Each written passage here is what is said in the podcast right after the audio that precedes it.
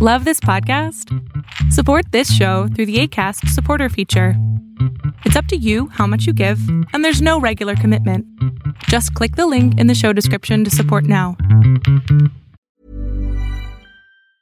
When you're ready to pop the question, the last thing you want to do is second guess the ring.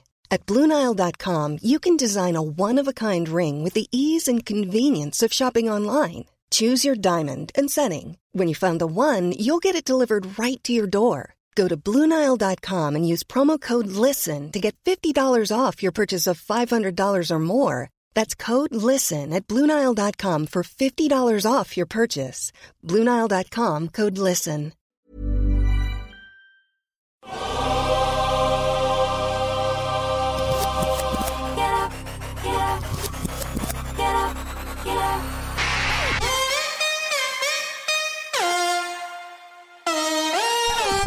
Welcome to On the Ball with Rick Bucher. Here's your host, Let's send it over to Rick Bucher. Rick Bucher.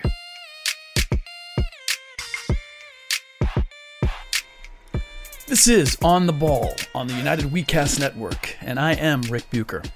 You can see me on FS1, hear me on Fox Sports Radio, and you can read me by ordering the memoir of Brian Grant and his battle with young onset Parkinson's called Rebound. If you know someone with Parkinson's or you know nothing about Parkinson's, you will want to read Brian's story. Order your copy on Amazon or visit your favorite brick and mortar bookstore to grab one. Are you a Kindle reader, audiobook listener? We've got those versions as well. Support Brian's foundation, which supports those afflicted with Parkinson's, and pick up your copy today. You can also follow me on both Twitter and Instagram at Rick Bucher. I'm a lot of places. But there's only one place you can hear me talking about story angles and perspectives that you are not likely to find anywhere else, primarily but not exclusively involving the NBA. And that is here. There are three items I want to tackle in this episode, clearing the way for next episode to be all about Game 4. And thank God we finally got another game in this series. I don't know about you, but it's felt a lot longer than two days since Game 3. The three items are Ben Simmons' trade value and the rumors of which team would be his best fit, Giannis Antetokounmpo and the tepid recognition he's receiving for what he's doing in the NBA Finals, particularly from either current or former NBA players, and what to make of Team USA winning its third exhibition so convincingly over Argentina after losing its first two to Nigeria and Australia. Let's start with Ben Simmons, with recent reports that the 76ers are now exploring trades for him. Let me apologize in advance if I come off as a little snarky on this subject, but the tone of the reports is what is doing it to me. Let's start with the reports that the Sixers are now looking to trade him, as if that is a change in direction. It's not. The way Doc Rivers used him during the playoffs made it clear that he had lost confidence in him, did not believe he could run his offense through him, did not believe he could run plays for him, did not believe he could close games with him. Let's be clear the Sixers have to trade Simmons before next season. Any report that suggests they are in the driver's seat or have their choice of teams is being fed by the Sixers or is delusional. Simmons just completed the first year of a five year, $177 million deal that includes a 15% trade kicker. So, this is the pecking order when it comes to who decides where Ben Simmons goes. Ben Simmons, who more than likely will have to waive that trade kicker for a deal to work, thereby giving him essentially veto power over any deal. The team that wants Ben and Ben wants to play for, and then the Sixers. Which brings me to the report that the Blazers would be interested in Simmons and would offer CJ McCollum as part of the return package. I believe that. The Blazers have been looking for a playmaking forward forever, and have tried any number of players to fill that role with little success. They also would love to make room for Anthony Simons to get more playing time. McCollum's silent, uh, contract lines up pretty nicely with Simmons. He gives the Sixers a better player at creating his own shot than anyone they have on the roster right now outside of Joel Embiid. And he starred in college at Lehigh, Lehigh University, which is less than 50 miles from Philadelphia. That last item shouldn't matter, but it always surprises me that it is indeed a point of conversation in trade talks, at least when the owners get involved. The feel good story of a local kid or a kid who starred locally coming back as a pro sells tickets or warms the heart. I don't know what it does, but um, you'd be surprised at the number of times where that I'm not going to say it's a main factor, but it's a it's a throw in. It's a, it's an added sparkle to the attractiveness of a deal. The part of the report that irked me was that the Sixers supposedly don't want McCollum. They want Damian Lillard, which I can barely get out of my mouth without laughing. Of course they'd prefer Lillard. Who wouldn't? But that suggests the Sixers have a choice in the matter. They don't. They're not getting Lillard. And I'm not all that certain right now that they're going to be offered someone better than McCollum. Or that it should be suggested that they are capable or should want more than McCollum for Simmons. As if Simmons is some golden calf that everybody is pining to have. That's not where Ben, ben Simmons' value stands right now with the league. A more reasonable and rational position for the Sixers to float out there, and I have to believe this is all coming from the Sixers because, one, Daryl Morey is notorious for this, both floating stuff out there, his relationship with the media, and trying to set the market for himself. In any case, more reasonable rational position for the Sixers to float out there, for Daryl Morey to float out there, is that he'd want more than McCollum. A pick, another young player. Hell, say you'd want both McCollum and Simons and test how badly the Blazers A want Simmons and two want to keep Anthony. If it's really badly, they may give up two other assets to avoid giving Anthony up and think that they still came out ahead. They got the guy that they wanted in Simmons, and they got to keep the guy that they wanted to keep in Simons. The Warriors have been rumored as another destination, but I don't see the fit. First of all, stop thinking of Ben as a point guard. He's not. He is a point forward, and ideally a point power forward which is what Draymond Green is. You can't put Green and Ben on the floor at the same time because neither of them is a reliable threat beyond 10 feet, and they play the same basic role. Unless the idea is to trade Draymond for Ben, which is insanity. The difference in leadership skills alone makes it unthinkable. Never mind the chemistry that Draymond has with Steph all for about 8 million a year less than you'd be paying Ben. The Bulls are an intriguing possibility. It's not as if I've heard their name connected with Simmons, but I won't be surprised if we do. They're intriguing as long as the deal doesn't involve Zach LaVine, which means it would have to involve Lauri Markkanen. I would not be surprised if Chicago were willing to do that. I think they're ready to move on from Markkanen. They need to improve their defense, and they desperately need a playmaker. The leadership on the team is strong enough, I believe, that Ben can continue to be the quiet, non emotive soul that he is. And I can confirm that the reports about the Bulls being interested in Lonzo Ball are legit. I wouldn't say they're salivating over him, but they know they need a pass first, defensive minded guard to play alongside LaVine. Coby White ain't it. He's an ideal scoring combo guard off the bench on a good team. Make no mistake, I like Coby. I think he's got a future in the league. Not convinced he's a starting point guard. Not even convinced he's necessarily a point guard.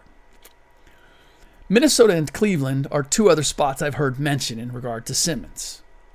I doubt those are places Ben wants to go, which is where the value of the trade kicker comes in.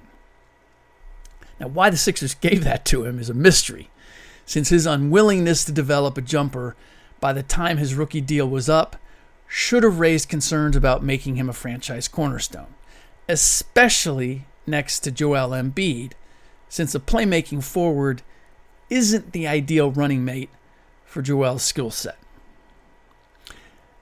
Now for the U.S. beating Argentina handily in their third exhibition in the run up to the Tokyo Olympics don't make too much of it. It was good to see Team USA give a more concerted effort on defense, which allowed them to get out and run, which is the only way Team USA's offense really clicks in international competition. There just isn't time to develop familiarity with the kind of half court offensive sets that work because they're significantly different than the ones that everybody runs in the NBA. So the formula that won them the last three Olympic golds appears to be at work again. Defend, turn teams over, pass ahead, and attack and transition every chance they get, where their superior speed and athleticism can shine. But understand this Argentina is the fourth ranked team in the world. They had no interest in playing up to that ranking if it meant showing Team USA its cards. Think of the basic offense NFL teams run in exhibition games. That's where you get, or that's what you get from most top foreign teams that expect to see Team USA when it really counts. Far better to lull the US into thinking it's a mismatch now. And I, I would expect the same in Team USA's exhibition with Spain coming up. I know Gregg Popovich and the coaching staff are aware of that, but it's still human nature you go out and stomp someone by 30, especially someone you don't really know, not familiar with. And you can tell yourself all you want. They're going to be a lot tougher the next time. And it's still hard to adapt to the stiffer challenge. It still catches you by surprise. And that element of surprise is what the Spains and the Argentinas and the Frances count on. If I had to guess right now, by the way, I'd say the top of the rotation for Team USA is going to end up being KD, Lillard, Draymond Green, Bam Adebayo, Zach LaVine, and Bradley Beal. What I'm interested to see is if Jerami Grant can horn his way into regular minutes off the bench. I would not expect anybody else to be seeing significant time other than garbage time. Finally, I've been fascinated by how reluctant current NBA stars and former NBA players now working in the media have been to fully applaud what Giannis Antetokounmpo is doing in these finals. Coming back from a hyperextended knee that forced him to miss the last two games of the Eastern Conference Finals, Giannis has been the most dominant player in the finals so far even with Milwaukee down 2 1 in the series. And yet, I haven't seen the same reaction on social media or on TV that I can recall seeing from plaudits about Chris Paul or Devin Booker. Just the, the difference has been startling. The more usual reaction from his peers on social media or wherever is usually over the top. So this relatively reserved reaction seems rather obvious. And I believe it stems from this Giannis is not one of them. He obviously didn't grow up in the U.S., grew up in Greece, Nigerian descent, never played on the AAU circuit, and made his bones or friends, as most players do there, He's never looked to work out with other NBA stars during the offseason. He didn't flex his muscle on the free agent market the way he could have, preferring to stay in quiet old Milwaukee. There's an innocence about him that I suspect other NBA players perceive as weakness, or just not assertive enough to truly be a star. I thought the same thing for quite some time. Even though I had people who have played with him and coached him who told me he had the fearlessness and the mindset to be a champion. And mind you, these are coaches who have won rings, so they know what a player has to have to be in that category. I just hadn't seen it. So I was skeptical. Or I thought, okay, he has the mindset, but not the skill set. Now, I'm not so sure. With every turnaround mid range jumper he hits, his confidence is only getting stronger. With every drop step, shoulder bump, jump hook he lofts, either scoring or getting to the line, he's becoming more conscious the Suns don't have an answer for him. He, as I said earlier on FS1, he's owning his greatness. I see an assertiveness and a demand from himself and from his teammates that I had not seen before and that I was longing to see before I could put him in that top echelon, before I could believe that he could not just win a championship, but he could lead a team to a championship. And when I look at the personnel on the Bucks as of right now, he is the one who's going to have to lead them there. Even the free throw stroke is looking more and more consistent, which is what will happen when you're not only taking at least a dozen every game, but you want to take at least a dozen every game. You're making it your business to take at least a dozen every game. Kendrick Perkins, one of his critics, is trying to maneuver around his shaky stance that the Bucks are best when they're featuring Khris Middleton and Jrue Holiday as much or more than Giannis by comparing Giannis to Shaq, calling him Giannis O'Neal. It's a slick move. He can't be criticized for not recognizing Giannis's dominance, yet it leaves him room to still suggest that Jrue and Khris are the actual closers serving in the same role Kobe did. Yeah, I'm not buying that for two reasons. One, Giannis has been scoring in every imaginable way, in ways far more varied than Shaq. It's not just in transition or off spinning drives. He's hitting mid range jumpers and a fair share of jump hooks, and he's getting to the free throw line more than any other buck, far more than any other buck. He is the matchup the Suns don't have an answer for.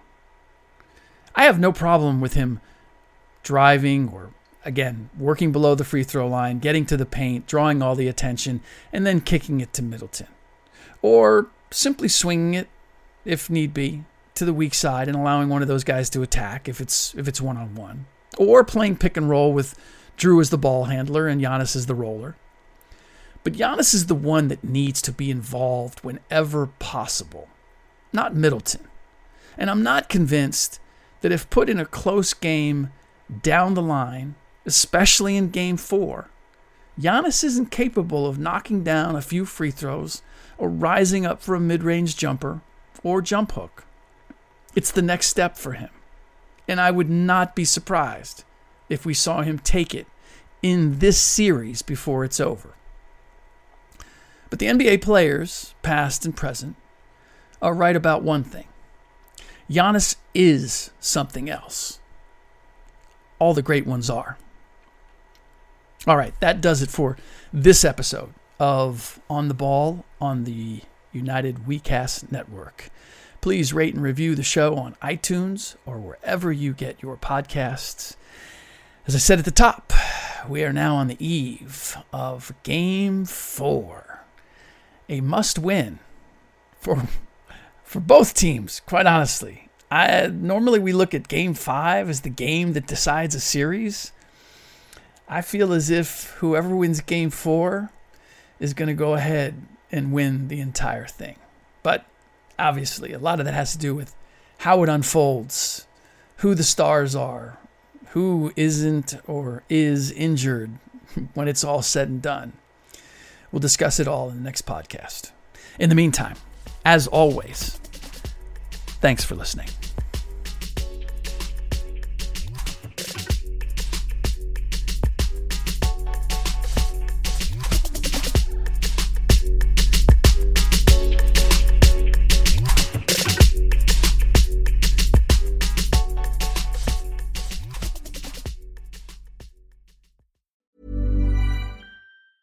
Even when we're on a budget, we still deserve nice things. Quince is a place to scoop up stunning high end goods for 50 to 80% less than similar brands.